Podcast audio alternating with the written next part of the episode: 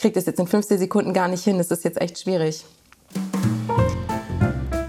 Auf ein Espresso mit Karina Jantsch.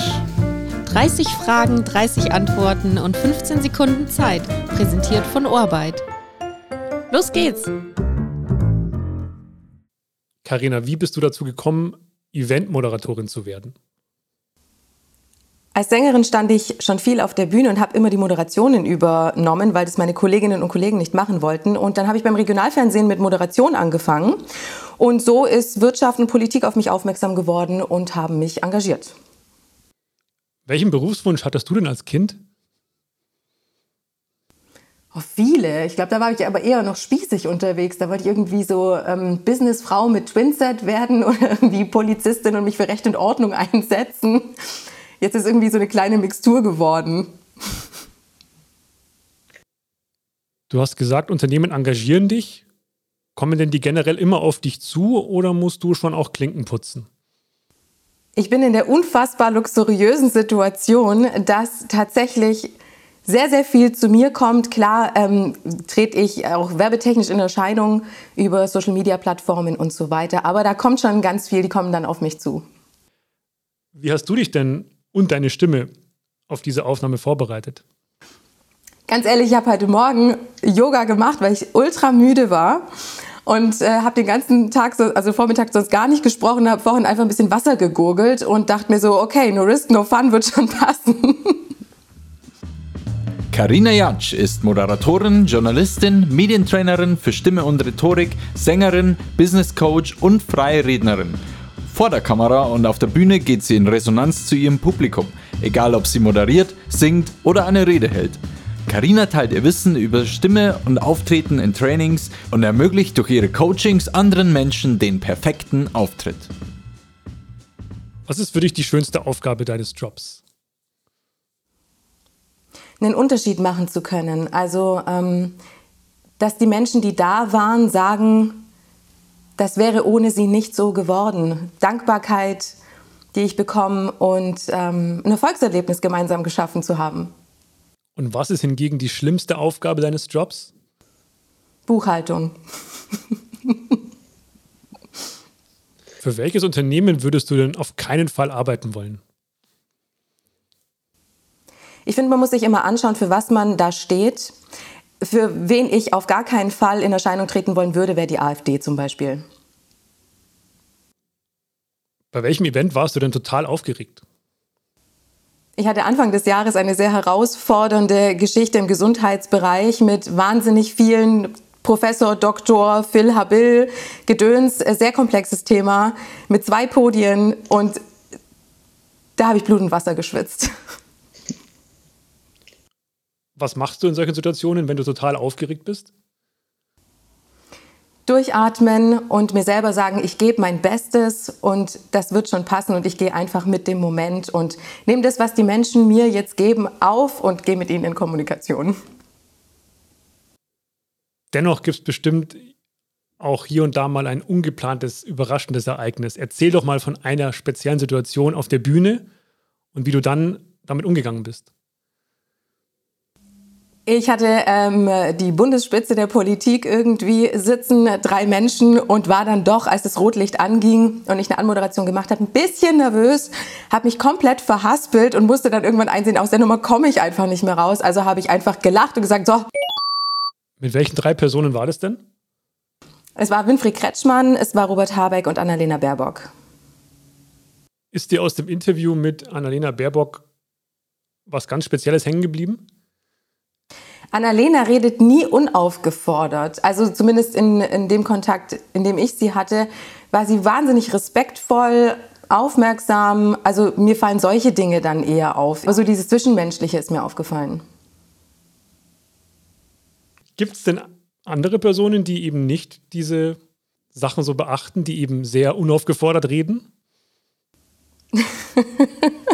Also ich möchte jetzt keine Berufsgruppen nennen, aber es gibt so ein paar, bei denen weiß man dann schon, ähm, man steckt sie da, oder man weiß schon, wo man die irgendwie verortet. Ja klar, es gibt Menschen, die super unaufgefordert reden. Nenn doch mal eine Berufsgruppe, die das gerne macht. Ich weiß nicht, ob das dann nicht auf mich zurückfällt. Negativ. Vertriebler reden natürlich wahnsinnig gerne und viel. Die brauchen das ja auch für ihren Job. Die machen das dann auch dementsprechend gut. Oder Juristen. Juristen und Lehrer sind auch mit dabei. Ich habe auch gesehen, dass du Arno Dagobert Funke interviewt hast. Wie war denn das Interview mit ihm? Ja, das war total spannend. Ich möchte das nicht verherrlichen.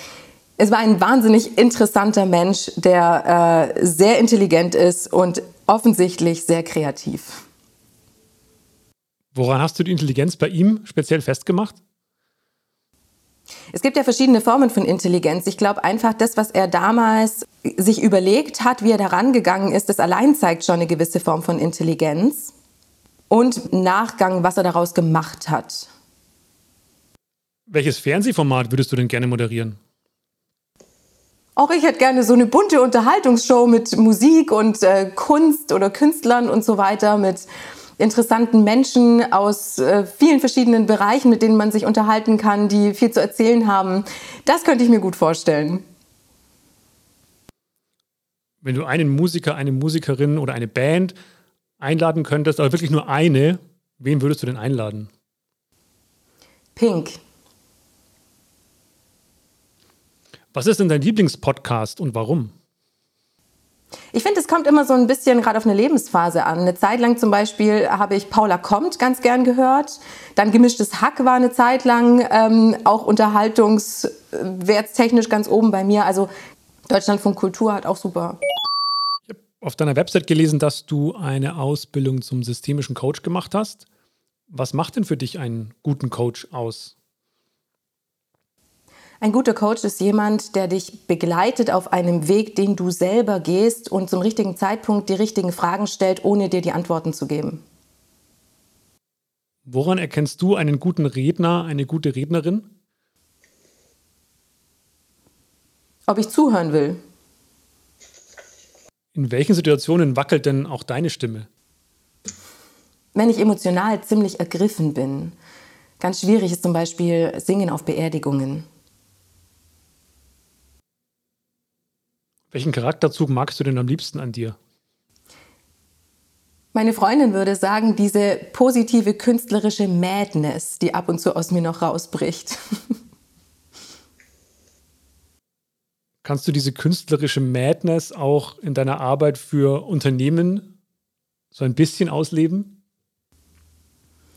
Ja, ab und zu bricht die auch aus, wenn ich dann in, eine, in einem Meeting mit lauter CEOs und Marketingchefs und so weiter von ganz großen Bildern spreche, die wir dann aufmachen und von super Klamotten und von ähm, Special Effects. War Corona für dein Business ein harter Einschnitt? Ja, voll. Was hast du als Reaktion darauf gemacht? Viel Yoga. Hast du dich von der Politik denn gut unterstützt gefühlt in der Corona-Krise? Leider nein. Ich hatte das Gefühl, dass die Menschen, die Entscheidungen treffen, sehr weit weg sind von der tatsächlichen Realität. Und der Blick darauf hätte es gebraucht, um wirklich äh, da praxisnahe Entscheidungen zu treffen, die den Menschen auch wirklich. Warum denkst du, sind sie so weit weg von der Realität? Ich weiß gar nicht, ob man als zum Beispiel Spitzenpolitiker überhaupt noch an so einem alltäglichen bürgerlichen Leben teilnehmen kann, wenn der Terminplan so ist, wie er bei diesen Menschen einfach ist. Du hast gesagt, du hast als Reaktion Yoga gemacht. Gibt es denn was, was du noch gemacht hast? Ich habe versucht, so ein bisschen proaktiv mit dieser äh, blöden Situation umzugehen. Habe zum Beispiel so Family and Friends Stream Quiz gemacht, so aller Wer wird Millionär und Freunde und Bekannte eingeladen. Oder ich habe äh, mit einem Bekannten zusammen noch ein Rhetorikseminar. Wie muss sich in Deutschland der Blick auf die Kulturszene verändern?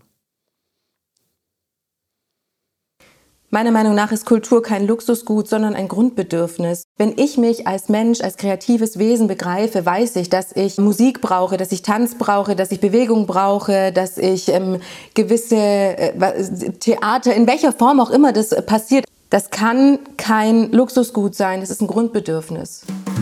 30 Fragen, 30 Antworten und 15 Sekunden Zeit. Präsentiert von Orbeit.